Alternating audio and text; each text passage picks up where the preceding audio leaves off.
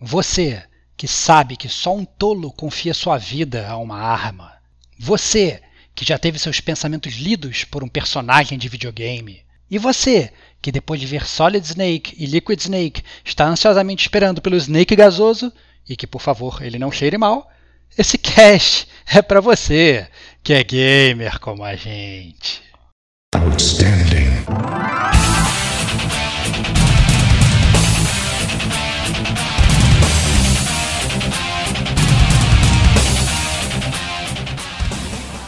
Rodrigo Estevão. Meu amigo, eu tô vendo cena pós-crédito desde 98 com Metal Gear.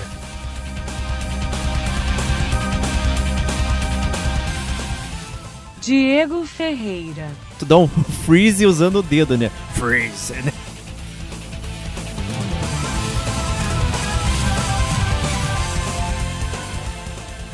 Antônio Lutfi. O 2 talvez seja meu preferido, cara. Que, que, enfim, que todo mundo me ouça, mas que ninguém me ouça. Este é o gamer como a gente.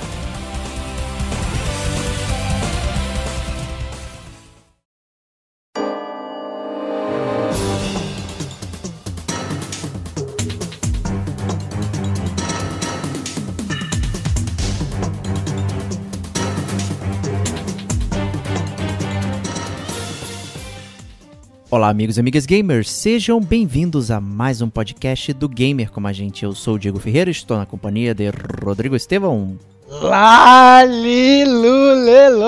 amigos do Gamer com a gente, filhos dos patriotas, finalmente chegamos no podcast. Cara, todo podcast de resenha eu falo que esse podcast é muito esperado, cara, mas é que a gente é. só tem jogos esperados, cara. Já virou um staple falar que esse, que esse podcast está sendo esperado.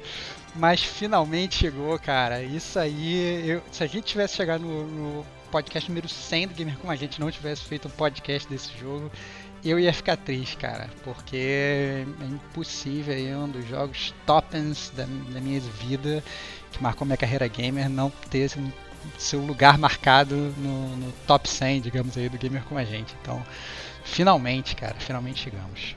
Porra, tu fez a mesma entrada do Metal Gear 5, né? Então. ok. Fiz? Foda-se, cara. Foda-se, cara. Mesma entrada, cara. Metal Mas Gear, é... mesma série, cara. É isso Sim, aí. Cara, claro, só achei engraçado. E, e, se você pensar, cara, a gente, a gente tá fazendo praticamente um Metal Gear cronológico, cara. Porque a gente começou com três, pelo menos dos jogos grandes, né? Não vou falar dos Verdade, pequenos, olha né? aí, A gente cara. começou com três, depois a gente foi pro cinco e agora a gente tá no, no 1, né? Caraca, Olha. cara. Isso não foi combinado, cara. Muito não foi bom. combinado. Muito bom, cara. Muito bom. Muito bom. Também estamos com o time Metal Gear 5 aqui e com o Antônio Lutfi. Cara, é um prazer imenso estar aqui. Isso é uma promessa feita pelo time já desde o primeiro cast, que eu nem sei qual foi, Deus Ex talvez, há milênios atrás. Então, isso é a realização de um grande projeto, de um grande sonho aí. Tô quase chorando, cara. Vamos, porra. Vamos lá, vamos, vamos, vamos invadir essa base no Alasca e ser feliz. Vambora. Então, para começar aquela breve introdução aí, o ano de 1998, o ano conhecido como o auge, o pico dos games na década de 90, né? Todo mundo fala desse ano que era um ano que tinha muitos jogos incríveis, né? Dentre eles o Metal Gear Solid, obviamente né? E a gente começa então com aquela, aquele apanhado da época e as nossas expectativas. Né?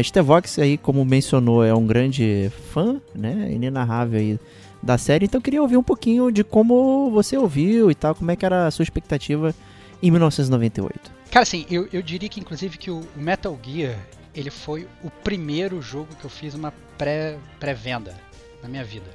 Isso era o nível que eu tava que eu tava esperando o jogo. Na, na, em 98 meio que não tinha essa parada de você pagar e vou receber o jogo depois. Né? Ninguém dava dinheiro pro camelô, né? É, pois é, exatamente. Só que aí eu ia numa locadora e eu já sabia que ia sair o jogo, né? Já, na época tinha revista em quadrinho tava um hype absurdo na revista em quadrinhos falando que ia ser o jogo que você ia se sentir um espião de verdade. E o máximo de, de jogo de espião que eu acho que eu tinha jogado na época tinha sido, sei lá, GoldenEye 007, que saiu no ano anterior. E obviamente meio que não tem muito, muita parada de espião, né? Apesar do 007 ser, ser um espião, não é um, verdadeiramente um jogo de, espionagem, né? O espião E- todo mundo conhece, inclusive, né? Ele faz questão É. de se apresentar, né? É, exata- exatamente, exatamente. Mas tava todo mundo falando que o Metal Gear ia tipo mudar a, a- forma como os videogames são vistos e tal. Eu falei, cara, esse jogo vai ser um jogo maravilhoso. Então eu vou. Eu, eu preciso jogar essa parada. E aí eu virei pro, pro cara da, da, da locadora e falei, cara, quando, que, quando você vai comprar esse jogo pra, pra gente alugar? Ele falou, ah, vou comprar no, no, no, no dia tal. E eu falei assim, cara, você não vai comprar só um, você vai tipo comprar mais de um e eu vou comprar um de você, entendeu? E, e aí, e na, na época ele fazia pouco isso de vender jogo, na verdade. E, e aí acabou que ele fez essa encomenda e eu fiquei contando os dias e, obviamente no dia que, que a parada ia chegar eu já tava na locadora lá desesperado, fiquei o dia inteiro lá esperando até chegar, sei lá, um brother do correio com a Momo e me vendeu o jogo, entendeu? Então assim, foi foi muito, muito, muito bizarro. Então assim, é, em termos de, de expectativa, eu, eu diria que a minha expectativa era, digamos, a mais alta possível, né? É, eu tentava eu, ficava numa dicotomia bizarra de tentar saber o máximo que eu pudesse sobre o jogo e ao mesmo tempo saber o menos possível para não me spoilerizar. O que é muito difícil, né, cara? né, esse tipo de expectativa, principalmente por um jogo que você não conhece, né? Não é, digamos assim, uma série que eu estava acompanhando, sei lá, ia sair um Resident Evil, eu tava esperando sair o 2, ou 3, ou 4. Não tinha nada disso, né? Era uma série totalmente nova, tava todo mundo hypando o jogo, e era um jogo que eu precisava ter, eu precisava jogar no Day One. Então, é, foi realmente absurdo. Então é o primeiro Metal Gear que você jogou e o primeiro jogo do Kojima, pelo visto. É, o primeiro Metal Gear que eu joguei e o primeiro jogo do Kojima. Eu não fazia ideia do que que era isso e, e, e- e eu simplesmente fui no hype da, da revista de videogame da época e do que a galerinha falava na locadora. Entendi. E você, Antônio? Cara, é, em 1998 eu não fazia ideia do que era Metal Gear, eu continuei sem fazer ideia do que era Metal Gear até 2001, quando eu peguei o 2 emprestado de um amigo meu no colégio. E então eu não tive esse hype absolutamente nenhum, eu joguei o 2, eu joguei o 2 tipo 350 mil vezes. E começar pelo 2 é perigoso, hein? Muito perigoso, mas Mas o Antônio é um grande, defen o Antônio é um grande defensor do 2, cara. Eu Antônio- também, cara. Eu eu quero fazer um o defensor podcast do Eu 2. sou um grande advogado do 2. É. O 2 talvez seja o meu preferido, cara. Que, que, enfim, que todo mundo me ouça, mas que ninguém me ouça. E, e aí eu joguei o 2, fiquei jogando o 2 muito tempo, aí depois lançaram a versão melhor do 2, né, que era o Substance, eu acho, era isso.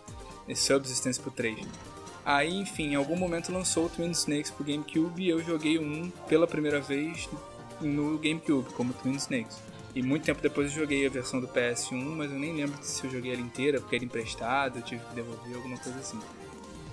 Olha então, aí. assim, a minha expectativa, a minha expectativa era alta porque eu joguei o 2, mas assim, é, a minha expectativa para a série Metal Gear, dado que eu conheci Metal Gear pelo 2, foi muito baixa, assim, eu via aqueles programas de, de jogo na, na- no Multishow, alguma coisa assim, tinha aqueles, aquelas revistas e eu não tinha Playstation, então eu passava direto na parte do PSX e... E aí não dava muita bola. Sabia que existia esse jogo que a galera gostava, mas não dava muita bola. E, e aí quando eu joguei o 2 sem expectativa nenhuma, eu vi que, porra, que era sensacional e que. E que eu tinha que jogar o outro anterior. Olha, Enfim, foi isso. te dizer Foi que quem fala. PSX é, é velho mesmo, hein? Verdade. Pô, é, é porque, é porque era a sigla que a Action Games usava, né? Não, era a sigla da época 64, mesmo, é. PSX É. e é isso. Só existia o PS1 por causa do 2, que antes era PSX mesmo. É isso aí, cara. Exato.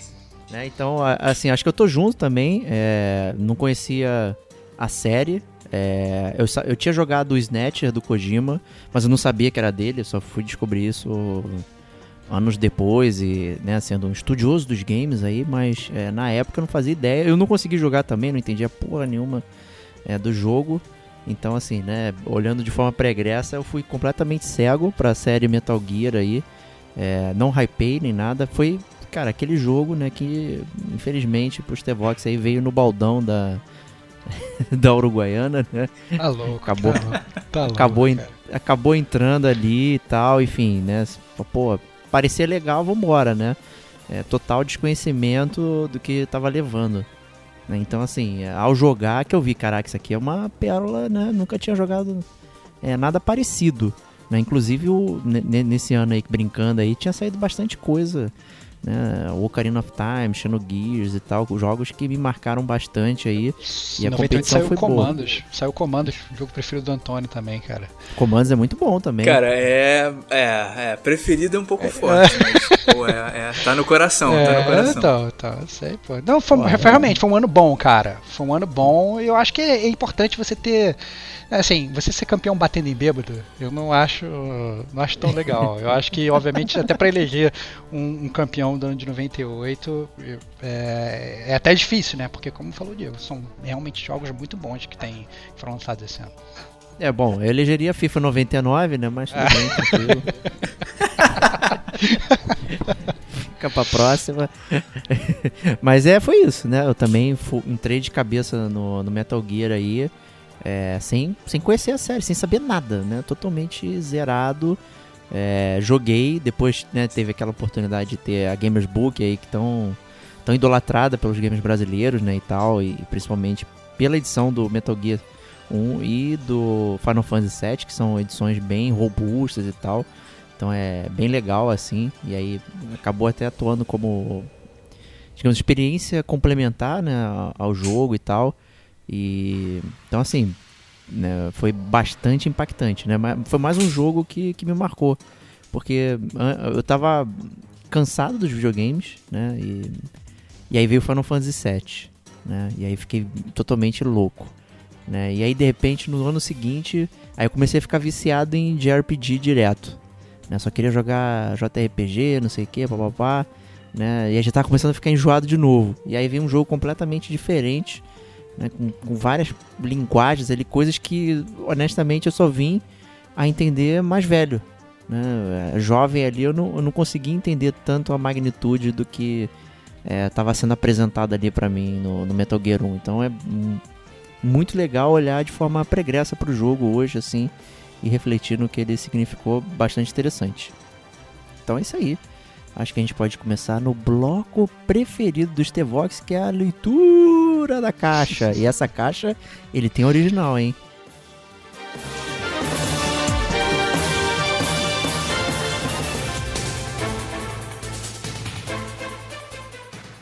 O Metal Gear, na verdade, assim, pra quem não conhece, né, pra vocês tulos e que nunca jogaram, né, pessoas perdidas no mundo, vagando com, sei lá, demônios putrefatos, eu acho que vocês têm que entender que, obviamente, a gente tá falando do Metal Gear Solid, que todo mundo fala que é o Metal Gear Solid 1, né, mas na verdade ele é uma sequência direta do Metal Gear 2, né, então você teve Metal Gear 1, você teve Metal Gear 2, depois você teve o Metal Gear Solid 1, cronologicamente falando, né.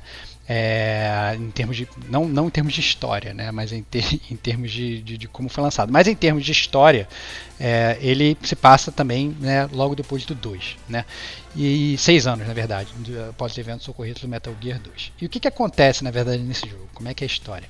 É um grupo de soldados de elite é, chamados Foxhound, né, eles são liderados por um, por um brother que se chama Liquid Snake, a.k.a. White Mamba, que não tá nesse jogo, mas esse apelido é muito foda pra eu deixar de mencionar.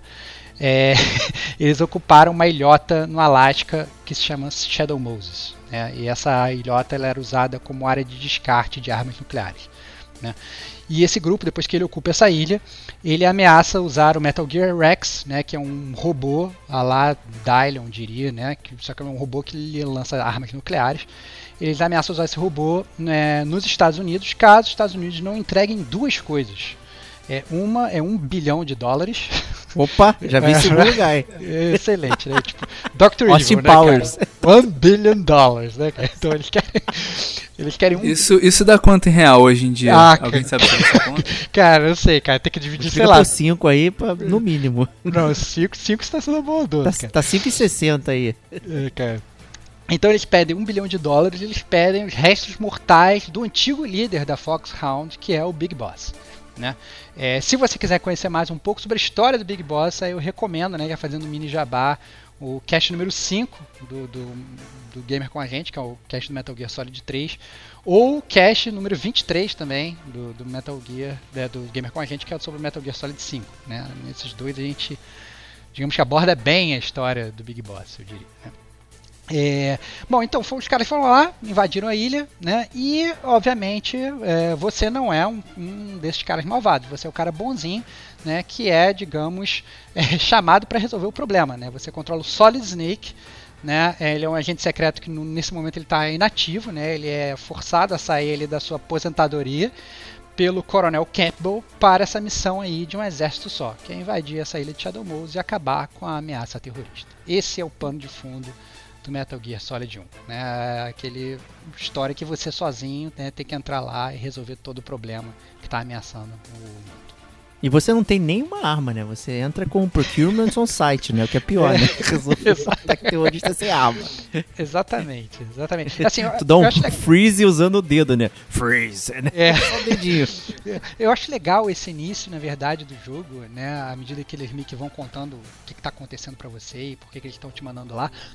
É que eles fazem isso de uma forma muito cinematográfica, assim. Eu acho que... Verdade eu, eu, fiquei muito embasbacado com o início desse jogo, porque por mais que a gente já tivesse, sei lá, acostumado com um jogo com CG, ou com um jogo até com história e tal e tudo, é, esse início de jogo parece literalmente que você está vendo um filme de espião, né? E, e sabe, você tá tipo você fica totalmente imerso no jogo. Não é aquele, aquele negócio de, ah, não, eu sei que eu estou jogando um jogo de videogame e tal. Por mais que, obviamente, não, não tenha um gráfico super realista como são hoje e tal, é, a, a forma como a história é contada ali pelo mestre Kojima e a forma como ele desde cenas até falas e tudo, e flashes, etc, e flashbacks e whatever, tudo como ele te, te joga no início do jogo até você chegar em Shadow Moses eu, eu lembro que eu achei isso muito imersivo, né? É, eu acho que acabou sendo um, meio que um staple da série, né? Fazer os jogos como se fossem filmes, mas ainda sendo jogos, né? Que o David Cage não me escute.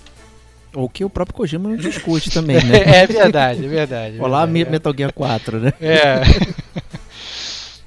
Mas essa, essa entrada realmente ela é muito impactante. Eu lembro, cara, eu joguei muitas vezes esse início porque ele, ele é realmente é, nada parecido com o que tinha realmente na época de ser cinematográfico, né? Os jogos tinham, é, digamos, com o advento do CD, aquela questão da CG, né? Então você ser recompensado por uma ação, aí você vê um videozinho maneiro. Né? O próprio Final Fantasy VII era, né, era feito disso. Né? Você termina uma batalha incrível e aí ganha um CG maneiro, né? Pra você ver, ficar sentadinho lá vendo e tal, né? No, você sai de onde você tá para ver o CG e de uma hora para outra os personagens têm mão, tem boca, né? Tem uma série de coisas né? Entre outros jogos da época, né? E de repente você tem uma parada que, que é cinematográfica dentro do jogo, né? E é completamente diferente é, de tudo que tinha ali, né? Não, você não estava parando o que você estava fazendo para ver, né? Você estava vendo junto enquanto você estava jogando. E isso ali era, e era muito sutil e tal, enfim. É, eu adoro esse início do, do. Aliás, eu adoro todos os inícios do Metal Gear. Eu acho que todos eles começam muito bem, cara. É bizarro isso. Concordo muito. É, cara, que eu acho o seguinte, eu lembro de eu pensar nisso, porque o 2, né, assim, a, grande, a minha grande descoberta em jogar o 2 e depois jogar o 1 um, é entender que o jogo que eu joguei, na real, era uma imitação dele mesmo, né? Porque o 2 é meio que igual ao 1. Um, Exato. Embora não seja, no final das contas. E eu lembro de perceber isso que tem nos dois, que, e pensar assim, cara, como, como esse cara é, é, é, é genial, porque assim, ele te faz esperar um elevador para ver os créditos iniciais, né? Uhum. Você chega ali numa base, você tem que subir o elevador para tipo, quando o elevador sobe, você vê a base inteira, aparece lá o título, Metal Gear Solid, não sei o quê. E antes disso, você tem que esperar para ver os, os créditos, os atores que fazem, quem faz não sei o quê, quem faz não sei o que lá, você fica ali esperando o elevador chegar para dar tempo e tal. E, e, e é isso, hoje é uma coisa mais comum, né, puxando a referência do David Cage de novo, mas na época não era. Você tratar um jogo como algo cinematográfico e você e você ter o cacife de fazer parecer de fato, com aqueles 32 bits ali, com aquela cara quadrada do Solid Snake, de realmente é um filme é. a la James Bond, assim. Isso é realmente inacreditável. Lembrando que, obviamente, a gente não vai ter spoilers, né? É, nesse bloco, a gente vai guardar todos os spoilers para a zona de spoilers mais adiante. Mas eu acho legal também falar nesse bloco, digamos, da, da galera que, que, que aparece no jogo. então, ou que não aparece, né? Ou que não aparece, né? É verdade, ou que não aparece. Mas, mas a verdade é que, mesmo que se, assim, é, é uma missão de um homem só, mas você não chega lá é, totalmente desamparado. Né? Você tem o seu codec, que virou também uma marca registrada da série e apareceu, né, a, a, aparece com frequência na, na série toda que é o seu comunicador, né? Então você tem um comunicador implantado que você é, aparece um telefoninho e, e, toca e você consegue falar, inclusive você consegue ligar para as pessoas, né? Durante o, meio do jogo, você quer, quero falar com fulano de tal porque eu quero uma dica ou porque eu quero fazer qualquer coisa. Você consegue parar, você abre o seu codec, você seleciona a frequência e você liga. Né? Eu lembro inclusive que, que na época que eu conheci o Antônio, ele tinha o toque do celular dele, que era o codec do Metal Gear. Isso era muito foda. Ainda é, meu companheiro. Ainda é. Ainda é. Então, então assim, é, é, literalmente você ter um amigo que é o Solid Snake, né? Você tá ali no, no, na sala com o cara e de repente você escuta aquele codec. É muito bom. Que estar ao lado do Antônio é sempre uma reminiscência gamer de uma das melhores épocas da minha vida, né? Que eu conheci o Metal Gear. Então, é, é muito divertido. E aí, é, e aí, obviamente, para abordar um pouco essa equipe né, que segue ele, você, você tem essencialmente o Roy Campbell, né, que é o coronel que, que, que te chamou, o cara é, é, literalmente o comandante ali da operação, né, o, o caga-regra. Você tem a Naomi Hunter, que ela dá todos, digamos, o, o, o, o auxílio médico para você na sua, na sua batalha. Você tem a Natasha Romanenko, que ela dá o auxílio, digamos, é, de armas, né? É, então, qualquer coisa relacionada a armas, é a Natasha que te ajuda. Você tem o Master Miller, né, que aparece inclusive em outros jogos da série, mas que ele, digamos, ele é apresentado para você como, digamos, um técnico de sobrevivência, que é um nome muito bom. E você tem a Mei Ling, que ela essencialmente serve para você salvar o jogo, mas é, você troca ideia várias vezes com ela e cada vez que você é, é, liga para ela tem uma frasezinha boa para conversar com você, é bem divertido. Mas o que eu acho legal é que até essa essa parte do, do jogo é, acaba sendo acaba sendo muito opcional, porque é, se você não ligar para eles, às vezes eles nem vão entrar em contato com você. E você não vai ter interface com aquela pessoa, você nem vai conhecer aquela pessoa caso você não ligue e fale com essa pessoa. Então é, é muito legal isso, como é que eles criaram essa ambientação totalmente opcional, mas que funciona muito bem na história. É, isso contraria né, o que eu falei, né? De você acompanhar o desenvolvimento da história, né? Que é uma história expositiva é, através lá de, da sua jogabilidade e as cenas que vão se construindo e não são recompensas via CG em, lugar separado, mas você tem todo um desenvolvimento de personagem para você conhecer toda essa equipe que trabalha por trás, até o próprio Snake, né, e tal, porque ele responde as coisas, né, ele não é um protagonista silencioso. E você precisa acessar essa parte, né, do suporte e fazer as ligações né? E acaba que é até uma jogada de, mais para jogabilidade do que propriamente de, de história, né? Então você precisa usar a jogabilidade, que é acessar o seu, seu rádio, seu codec, digitar a frequência ali e, né, e se comunicar com, com as pessoas. Né? Então isso é, isso, é, isso é interessante. Né? Apesar de ser opcional, é um opcional que praticamente todo mundo faz, né?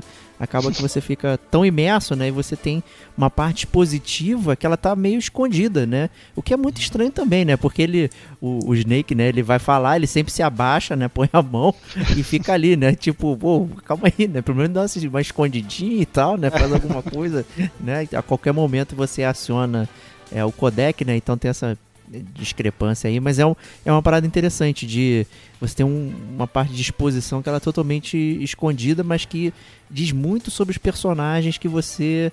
E, e, e obviamente tem todas as brincadeiras do, do Kojima ali dentro também, né? Então é, é bastante legal mesmo. Eu curto, curto muito também essa questão do, do codec. Sempre foi muito inteligente de usar. E acho que a gente pode falar um pouquinho também dos antagonistas, né? Acho que é uma marca é, da série é, sempre foi ter um grupo de, de vilões, né, que vão ali bater de frente com, com o Snake, sempre muito característicos, né, Stevox? É, exatamente. Isso é muito legal, né? Porque você nunca está enfrentando é, um, um, cara só, né? Você está enfrentando um cara que ele tem um time embaixo dele, que todos eles são meio que super caras, digamos, entre aspas, né? Cada um você fala, nossa, esse cara vai ser uma ameaça. Ou, nossa, como vai ser a batalha com esse cara quando eu for enfrentar? Né? É muito divertido isso no, no Metal Gear. E, e, nesse jogo especificamente, é, você tem cinco personagens é, que, que, também assim são, são igualmente fantásticos, né? Que é o Decoy Octopus, que ele é um mexicano, mestre dos disfarces. Né? Eu acho muito legal essa parada que às vezes a gente não se atenta pra, pra onde, da onde são os caras, né? Eu lembro que a primeira vez que eu vi que o Decoy Octopus era mexicano, eu falei, nossa, que curioso, né? Inventou a Ola. Então, é, o Decoy Octopus mexe no disfarce. Você tem o Vulcan Raven, que é um xamã bombadíssimo, né? Nativo do Alasca, uma metralhadora que ele usa a lá Arnold Schwarzenegger, uma metralhadora de caça que ele por ele ser bombado, ele consegue carregar na mão, né? Você tem o Psycho Mantis, né, um russo, floating boy, né, com, com poderes psíquicos. Você tem a Sniper Wolf, uma atiradora de elite iraquiana. E você tem o Revolver Ocelot, né, o Shalachaska, né, russo, Adam, né, o gênio do ricochete que é também um Que personagem. spoiler é esse, cara? O quê?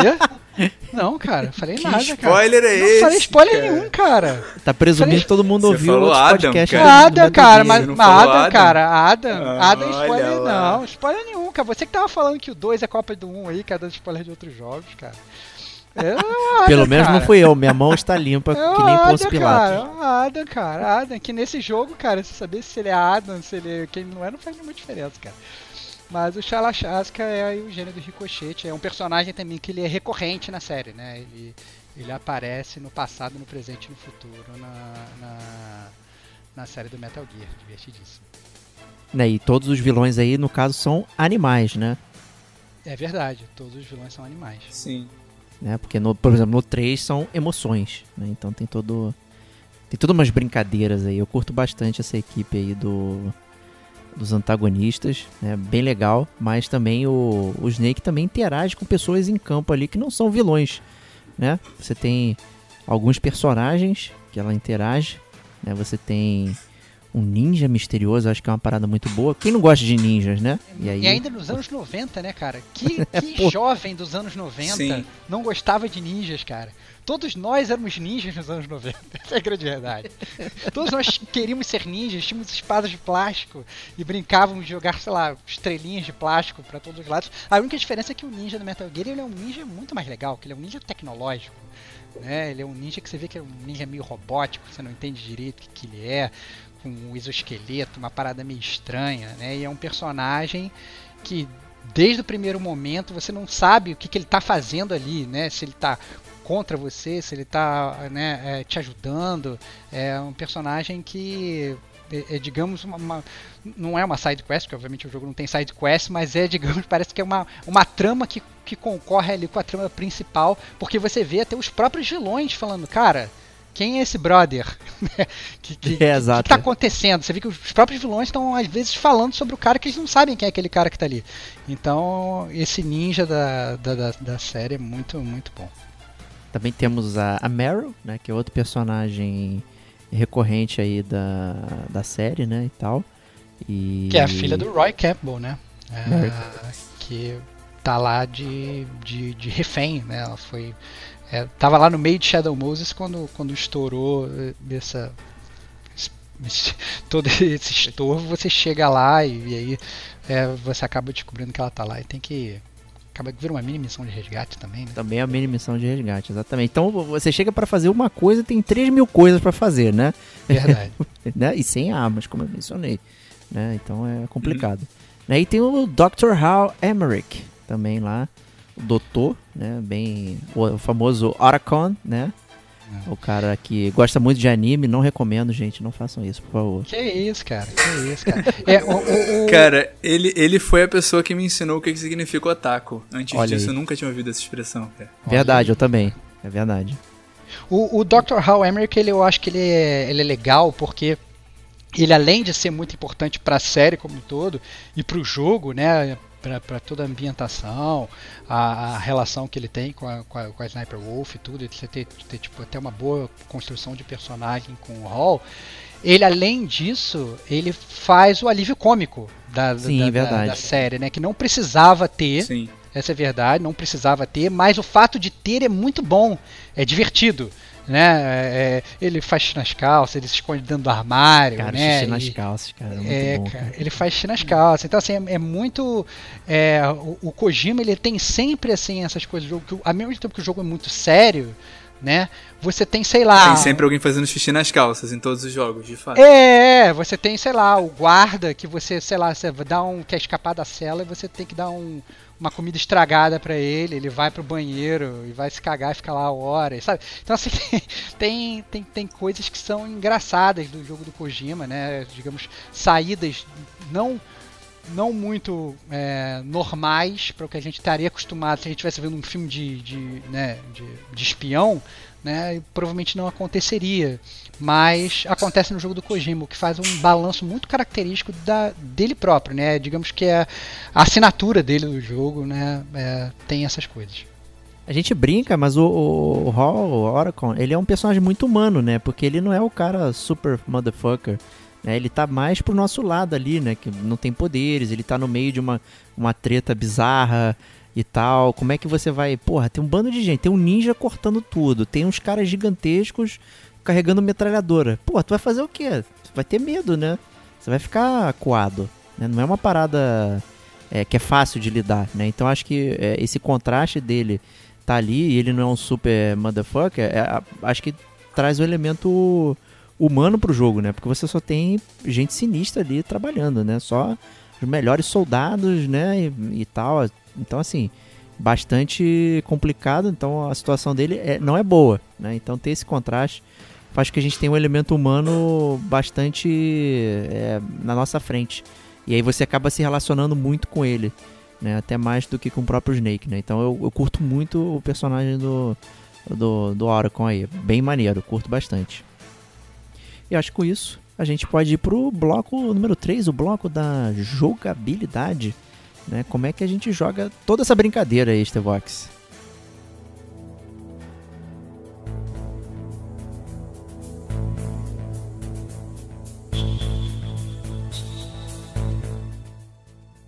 Isso é engraçado falar um pouco do, do, do Metal Gear nesse sentido, né? Porque o jogo é, ele funcionava com uma câmera que eu não vou dizer que ele é top-down, né?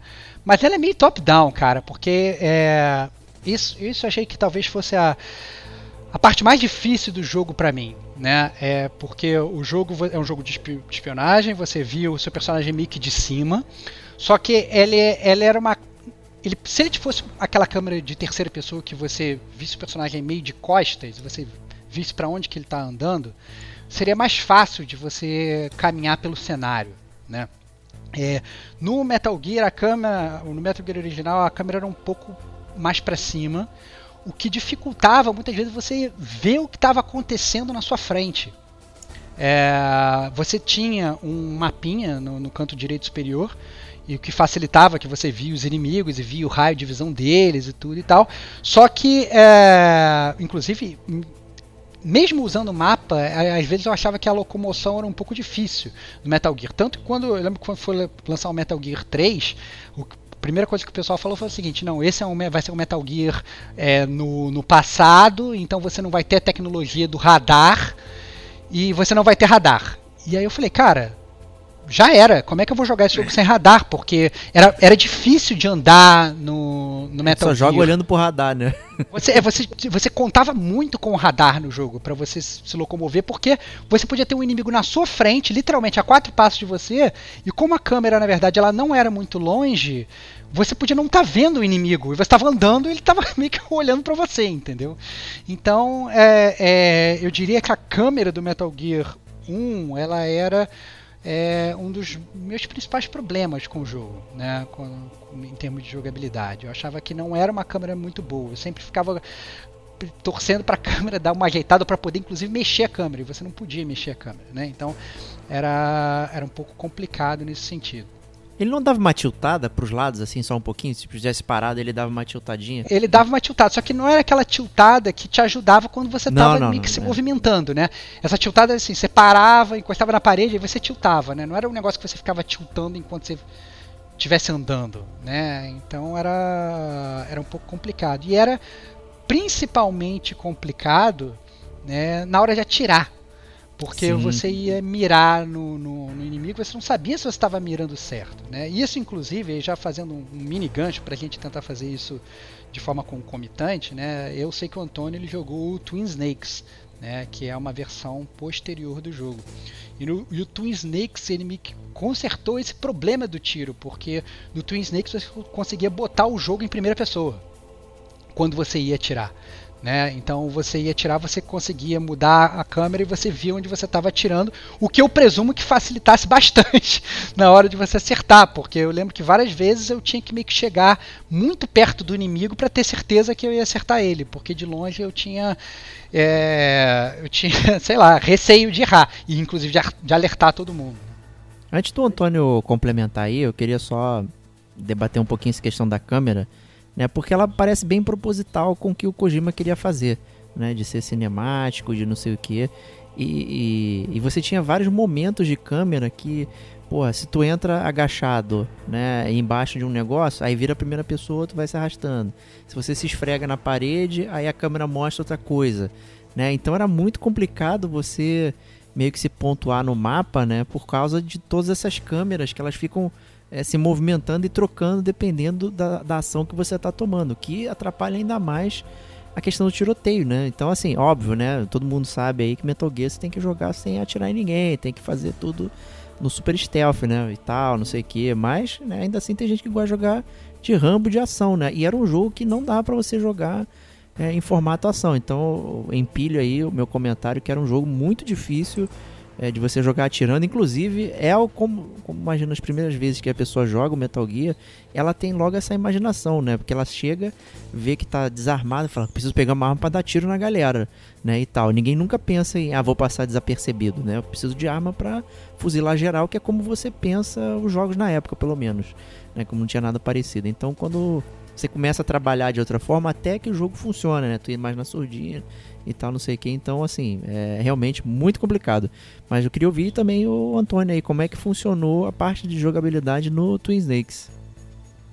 É, então, assim, é... essa surpresa, né, de você não ter que atirar em todo mundo, como eu falei, eu, eu comecei pelo Metal Gear 2, né, então eu vou, vou me, me dar licença poética de falar um pouco disso. Justíssimo. Porque, assim, realmente, quando, quando eu entendi que era um jogo que você não podia ser visto, que é o jogo que, na real, você não tem que atirar em ninguém, assim, é, é o jogo me conquistou aí. Porque assim, a, a câmera top-down realmente eu acho muito ruim. Inclusive, vocês falando, eu lembrei que, que eu resisti muito ao, ao, ao, ao, Metal Gear porque ele tinha a câmera do GTA na minha cabeça, né? E eu não gostava de GTA, do GTA 2 na época, que era top-down mesmo. E enfim, por preconceito eu não dei a chance na época. E também porque eu não tinha um PlayStation. Mas quando eu peguei o Metal Gear 2, é, eu me incomodava com a câmera, mas como o Rodrigo falou, dava para você atirar em primeira pessoa. Não dava para você andar em primeira pessoa, mas você conseguia atirar em primeira pessoa. Você parava, mirava e atirava. É, o que, assim, eu nunca dei tiro em ninguém, mas eu imagino que seja real, né? Eu acho bem difícil que você dê tiro correndo. Eu acho que você não vai acertar muito. Então eu acho interessante que você pare para mirar e tal. Mas, e eu lembro de gostar muito. E quando eu joguei o Twin Snakes, eles importaram essa, essa interface, né, essa jogabilidade pro Twin Snakes. Então você tinha a mesma coisa, você podia mirar e atirar. Eu lembro que depois que eu peguei o do, Play, do PS1, você até podia botar em primeira pessoa, mas só para olhar. Se não me engano, você apertava triângulo é, e você olhava em primeira pessoa. É, mas você não conseguia fazer nada e você só via. É, eu, eu, eu chuto que essa câmera tem muito a ver que é pra, pra ter pouca coisa para desenhar e para não consumir todo o processador do PlayStation 1. Mas eu posso estar posso tá falando besteira. Mas o. Mas aí quando, quando eu joguei o Twin Snakes eu já estava totalmente acostumado. A única, a única adaptação era o controle do, do GameCube, que não é uma adaptação muito grande. Mas assim, coisas engraçadas. É, por exemplo, o primeiro duelo, não sei muitos spoilers, né? o primeiro duelo é um duelo de, contra o Ocelot, que é de revólver, né? Que é um cara que é o as do revólver no PS1, quando eu fui jogar depois, eu vi que era muito difícil. Difícil. Era muito difícil mirar nele, era uma coisa difícil, era logo o primeiro duelo. Cara, no, no, no Twin Snakes é tipo. É 3 minutos. Porque você mira em primeira pessoa, você tá vendo. Ele não se esconde muito bem atrás da pilastra, então você consegue dar um tiro na mão ou no nariz dele que fica ali do lado de fora. E você acaba o negócio em muito pouco tempo. Então, assim, é, eu acho que é impossível você pegar esse jogo, readaptar com essa coisa que é que é grande, né? Você ter como mirar em primeira pessoa é uma mudança de jogabilidade grande. Não tem como se adaptar perfeitamente, então você tinha essas coisas. O, o outro, a outra batalha com Vulcan Raven, por exemplo, depois quando eu fui jogar no PS1, era muito mais difícil do que no, no com o, no, no GameCube. No GameCube era, era difícil, mas assim, era, era bem mais tranquilo. Você entrava ali no bequinho, botava em primeira pessoa, via se ele tava ali, se não tava, já dava um tiro e ia embora. Essa Então, pra assim, mim é a pior batalha, cara, do, do Vulcan Raven. Nossa, o, o operacional dela é muito ruim. Mas eu acho que a maior diferença de jogabilidade é. Bom que você puxou isso porque me fez lembrar. Que no, no Metal Gear do PS1, você ainda não tinha a questão de não matar, de tranquilizar. Você podia passar direto pelos inimigos, mas se você entrar, se você pegasse os inimigos, você tinha que matar. Talvez você pudesse botar eles pra dormir se você enforcasse. Mas assim, você não tinha uma arma de tranquilizante e uma arma letal. Então os chefes todos você matava. Enquanto que no Metal Gear 2 já tinha o estímulo a você tranquilizar, né? Você tinha a barra de, de vida e você tinha a barra de estamina, digamos assim. E você podia ir no tranquilizante e deixar o, o cara vivo. E, e quando eu joguei no PS1, eu achei muito, muito é, é engraçado isso, porque foi uma das coisas que me marcou quando eu comecei a jogar Metal Gear. Que assim, cara, é um jogo pacifista, entre muitas aspas, porque você é estimulado a não matar as pessoas, a tranquilizar. E no Metal Gear 1 isso ainda não tinha. Tanto é que no Vulcan Raven você tinha que matar ele com um míssil, né? Que era inclusive uma das poucas maneiras de você ver em primeira pessoa no jogo, que você via com a câmera do míssil. Muito bom e... isso. É, e se você fizesse isso no, no Twin Snakes, isso era. não- Você ia contra um pouco essa questão de não matar. É você subvertir um pouco a- a- o ideal pacifista do jogo. Então, assim, tem várias coisas que, que eu entendi depois que a adaptação meio que não, não encaixou direito por causa dessas coisas. Assim, por causa dessa, porque é inadaptável, você não consegue fazer perfeitamente. Mas, no geral, assim, o jogo é muito mais fluido. É, Quando eu fui jogar no PS1, eu fiquei, eu, eu fiquei um pouco revoltado porque era mais travado, porque já era um jogo datado e tal. E, e no GameCube era mais fluido, tinha esquiva, tinha- enfim, você andava mais rápido, você ficava menos travado nas coisas. Mas, assim, essa, é a grande diferença, né? Quer dizer, que eu sei, vocês sabem mais diferenças do que eu. Então, além disso, tinha duas, duas outras diferenças é, grandes, na verdade, que eu diria. Uma, uma, na verdade, que não, não- talvez não seja tão grande, mas acho que é relevante, mas também foi adaptado do Metal Gear 2, né? É, que é a, a parte de você poder se segurar na, na, né, na- na- é aquele que chamam de hanging mode. Né? Isso não tinha no PS1 e depois no Twin Snakes passou a ter é, e ajudava no stealth, mas eu acho que o que mais ajudava no stealth e que, que foi a maior mudança, eu diria talvez até do Twin Snake junto com a câmera de primeira pessoa, é que no Metal Gear 1 do PS1, no momento em que você era visto pelo inimigo, automaticamente entrava a, a fase de alerta, entendeu? No Twin Snakes, ele tinha que chamar por backup para entrar na fase de alerta. Você tinha como se um mini delay, ou seja, você podia, sei lá, correr do lado do cara e dar um takedown nele, deixar ele desacordado, né? Você conseguia deixar ele desacordado usando um, não era nem CQC na época, né? Já estou trazendo coisas de outros jogos para esse jogo. Mas você conseguia, sei lá, dar um judô no brother, ele meio que caía, ele, ele não chamava, né? No, no Metal Gear 1 eu sempre achava especialmente difícil porque é, eu, eu sempre tinha muito cagaço de andar e ser visto, porque no momento que eu, se, se eu fosse visto, era alert phase para sempre, entendeu? e, e, e, e, na verdade, isso até muda também essa a questão da fase de alerta, porque no Twin Snakes, quando não, o cara não tava mais te vendo, a, a fase de alerta meio que já mudava. E ele já meio que ficava te procurando. Sim. No do PS1, Evasion era o nome. Hã? Como? Como? Entendi. Evasion. Você Evasion. saía do alerta e você ia pro Evasion. Pois é, no, no, no, no, no jogo original do PS1, é, ficava rolando uma fase de alerta grande até ir pro Evasion. Você tinha que meio que ficar meio que horas escondido até entrar pro, pro Evasion, entendeu? É, não era só assim que você cortou a linha de visão, já, já ficou no Evasion, entendeu? Então era era mais complicado nesse sentido. Eu diria até que é, o, o, o Twin Snakes ele acabou sendo um jogo muito mais, digamos, mais real, obviamente, né? Você pode, sei lá, olhar em primeira pessoa, você, né, ter essa movimentação mais fluida, como falou o Antônio, essa parte do Evasion, né? Mas essas coisas, digamos, mais reais, entre aspas, elas acabaram meio que facilitando o jogo, tornando um jogo com gameplay mais fácil e mais fluido. Não só pelo fato de eles terem incluído um, um modo easy no jogo lá, acho que tinha very easy pra você Opa, e tal aí sim. Né, a, cara do Diego, né? O Diego, a Foi o que pedi. Foi o que pedi. então, assim, é, mas a verdade é que é, é, o jogo todo, como bem falou o Antônio, assim, ele acabou que essas mudanças acabaram fazendo ele ser um jogo, digamos, mais fácil. né? Não, é que até, é até bem comum depois nos Metal Gear na frente ter esses game modes, né? De você poder escolher e tal, enfim, né? Pra fazer os desafios, né? Mas acho que o interessante que, que vocês trazem aí dessa questão do, do invasion, né? Do, do, do alerta e tal, são os efeitos sonoros, né? Que é uma parada muito característica que você associa e meio que está entranhado na, na, cultura popular já, o, a exclamaçãozinha, essas coisas. Você vê em vários vídeos aleatórios. Às vezes eu vejo uns vídeos que a Helena tá vendo aqui, aí toca lá a exclamação. Eu falei, filha da mãe, cara, que, que loucura isso, sabe? É, um vídeo infantil, nada a ver e tá. Daí, pô, rolou a exclamação ali e tal. É uma parada que meio que, que entranhou, meio Darth Vader quase, né? Tipo, as pessoas estão repetindo, mas ela, talvez elas nem saibam do que, que se trata exatamente. E é um puta mérito ali do, do time e tal de conseguir é, pegar essas coisas, né, e, e, traduzir em sons e tal, você ser visto, é, você tá a, a, a, música de busca, né, você tá fugindo e tal, ela é muito icônica, ela permanece ali, né, você sempre se lembra dela, né, e, e ela, ela, ela tem um decrescendo conforme é, vai passando o tempo e tal, então isso tudo é muito interessante, é como se trabalha ali com é, com, com a música, com o som, né? É muito legal, eu curto bastante, assim, acho que é...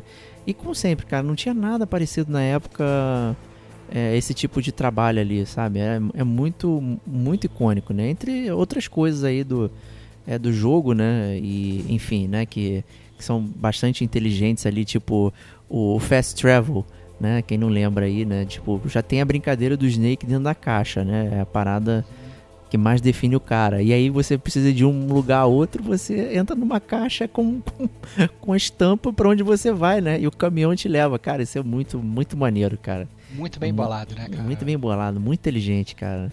É, eles podiam ter postado um Fast Travel Bunda, de você, sei lá, apertar um botão e automaticamente ser teletransportado para lá. Ia ser até mais fácil, né? Mas, inclusive, isso é, é, é, é você precisa ter uma interface de gameplay importante, porque você precisa achar a caixa com o label que você quer para você poder dar fast travel para aquele lugar, cara. Isso, é então, muito bom. É, é, muito bem bolado, cara, porque ele junta realmente um negócio totalmente, digamos, é, normal de gameplay, que é, que é o fast travel, com uma coisa que você tem que a, tem que fazer, tem que partir de você, entrar e, e ninguém te explica isso, ainda tem essa parada, né? Eles, eles até, é, sei lá, eu acho que dá pra você, meio que você escuta um guarda falando, de ah não, vamos mandar para, para o endereço que tiver aqui na caixa. Não lembro, na verdade, como é que isso ocorre no jogo literalmente, mas não aparece nenhum tutorial falando, não, olha, entre numa caixa e entre dentro do, do, do, do, do, do caminhão, né? É uma coisa que ela funciona muito bem nesse sentido, né? E é uma parada que você até pode descobrir naturalmente se escondendo, né? Tipo, pô, você tá sendo perseguido, tu sobe no caminhão que tá cheio de caixa, pum, tu carrega a caixa ali e fica, né? Pode ser uma coisa totalmente natural e faz sentido com, com, com a situação, né? De você tá fugindo, tem um inimigo e tal, e você, pô, eu acho que eu vou me esconder aqui, faz sentido eu me ficar dentro do, desse negócio paradinho aqui, né? Porque convenhamos, o Snake andando de um lado pro outro, dentro da caixa, né? É só uma piada, né? Não tá escondido porcaria nenhuma, né? Mas é, faz parte da série, né? Essas brincadeiras e tal, todas essas questões aí. É, e, e, faz parte da série também a brincadeira com a quarta parede, né? Que é, digamos aí, que é o você, né? O telespectador que tá na frente ali, né? Você tá vendo um teatro e você tem as brincadeiras é, dos próprios atores e tal. Isso já era muito comum é, nos codecs, por exemplo, quando ele fala que você precisa apertar um botão para fazer algo. Né? Então é uma coisa já de quebra de quarta parede, mas ele é muito é, direto né, na sua cara. Né? Mas tem outras coisas que são mais, é, mais simples, mais sutis né, no, no jogo e tal. E um deles, que é a brincadeira mais icônica aí, é essa luta com Psychomantis, né, onde ocorre lá a brincadeira com o controle e o seu memory card, né, que é uma parada é, que talvez tenha assustado muita gente aí, né? De, estou lendo o seu memory sim, card, sim. né? E aí, você, como é que vocês receberam isso? Cara, é, eu, então, embora eu tenha jogado o jogo tarde, eu não fazia ideia dessa questão do Psycho Mantis. E eu achei muito irado. Porque essa, essa é a questão, né? Assim, tem, tem a, que, é, é, a primeira quebra de quarta parede, eu acho, além dessas coisas, né? Você tem que chegar não sei onde e apertar o botão tal. Então, é. Foi a questão da caixa do jogo, né? Sim. Da, porque chega uma hora que você precisa falar justamente com a Meryl. E você precisa ligar pro codec. Ela não tá em nenhum lugar do jogo. Se você ficar procurando, você vai ficar procurando inutilmente. E aí você começa a procurar e você não acha. Fala, pô, cadê, cadê? E aí você começa a ligar para as pessoas, justamente como vocês falaram, do suporte. Você começa a ligar para as pessoas. Fala assim, me ajuda, né? Como é que eu acho essa mulher? E em algum momento o coronel fala, pô, peraí, a, a, o número dela não tá no verso da caixa? E eu lembro na hora, eu falei assim, cara, que caixa, brother. e fiquei horas ali, e em algum momento eu falei assim, cara, será que é a caixa do jogo? Aí eu peguei a caixa do jogo, olhei atrás e de fato tinha daquelas aqueles quadradinhos, né? Aqueles screenshots. Tem lá a, a, a, a frequência. Eu liguei e o jogo anda assim. É até um pouco de anti-pirataria, né? Um mecanismo anti-pirataria. Você tem que ter a caixa original do jogo. E eu lembro que, que foi aquele momento falar, ah, irado. Tipo, teve um, um, um momento parecido naquele No More Heroes do Wii que saía, ele, o personagem estava falando no telefone, aí saía um áudio baixinho do, do speaker do controle do Wii, fala, pô, tá baixo, aí você bota no ouvido, aí fala assim, ah, o cara tá falando no telefone, eu tenho que botar o controle no ouvido. É sempre um, esperta, um espertezazinho que eu acho, acho muito irado. E, e a parada do Psycho Mantis também, assim, você, eu, pô, tomando porrada dele o tempo inteiro, não acertando nenhum tiro. Falei, cara, como é que eu, como é que eu vou? Eu nunca ia pensar nisso sozinho. Aí foi exatamente isso, ligando para as pessoas, ligando para os contatos. Aí o, o, coronel também fala: pô, e se você trocar o controle de buraco? É muito aí literal, né? Eu a rir, assim, cara. É, é muito genial, cara. É, é genial. O cara. É, porque é de uma ousadia muito grande. Ainda mais pra época. É muito ousado e, e dá muito certo. E, e, eu acho muito irado isso. Tem inclusive outra hora com o Ocelot, né? Que ele, que ele tá falando com o Snake e ele vira para você, né? Quebrando a quarta parede, quase que literalmente, aponta o dedo na sua cara e fala assim: Cara, se você trapacear, se você usar turbo no controle, eu vou saber. Então fique esperto. e falando com o player. é muito maneiro isso. Isso é muito irado. É, então eu, assim, não tenho nem palavras, né? Pra. Pra para falar o que eu senti quando o Psycho Mantis leu a minha mente, né? O Psycho Mantis é esse inimigo que a gente já falou, que ele lê a mente, a sua mente, né? E aí quando você entra logo no, no início, ele vai todos os, os chefes eles meio que tiram onda com você no início, né? Sei lá, talvez exceto a Sniper Wolf, que ela meio que já tenta te dar um teco logo de cara. É, todos os chefes têm aquele boasting mode, né? Que eles, que eles gostam de tirar com a sua cara. E aí o Psycho Mantis e parece na animação ele virou para mim e falou o seguinte: então você gosta de Castlevania, não é? E aí, porque eu tinha o save no memory card do, do outro jogo da Konami, né? Que era o Castlevania, que eu tinha jogado no ano anterior, 97, que foi o Castlevania Symphony of the Night, que eu amava.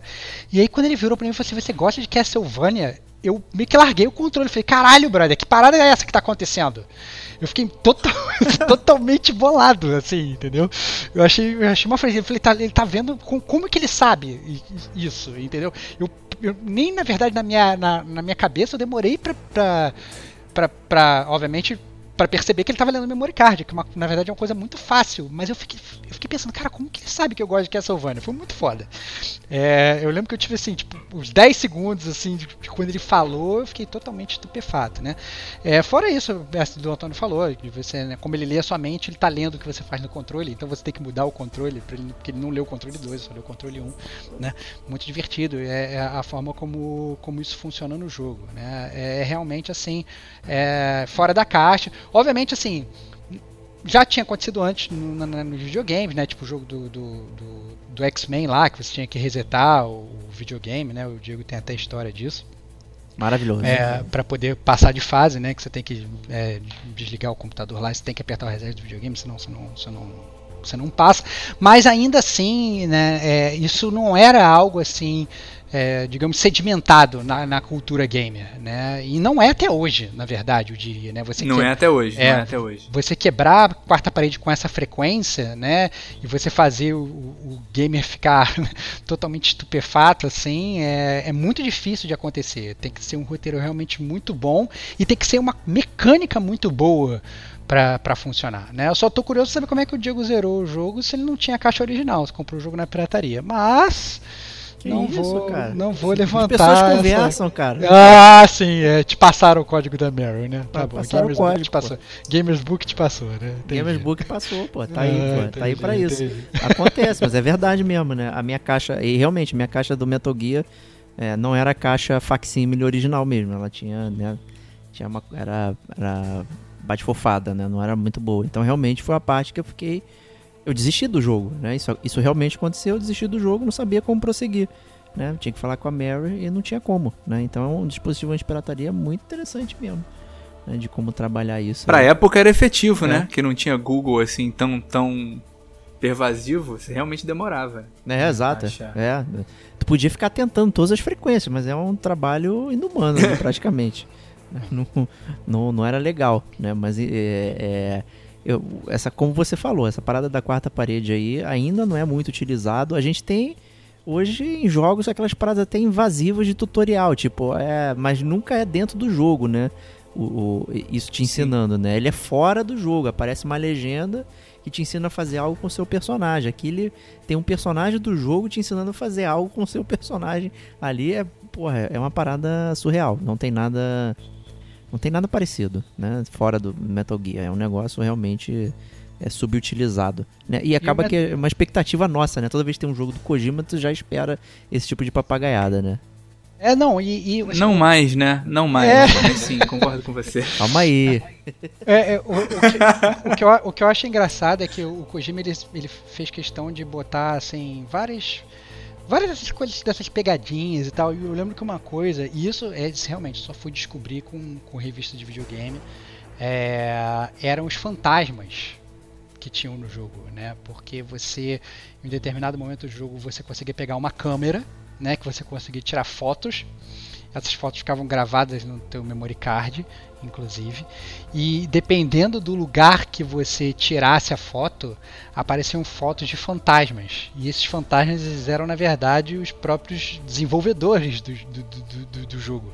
Né? Tinha inclusive o Kojima lá, no, salvo engano, era no, no laboratório do Otacon. Se você ah, apontasse lá para um determinado lugar e você tirasse a foto, aparecia o fantasma do Kojima. Né? E você tinha, na verdade, isso, é, inclusive em cenas, assim, no meio da batalha você tinha que tirar a sua câmera e tirar a foto, porque você pegava um fantasma é, em determinada batalha. Mas era uma coisa muito assim.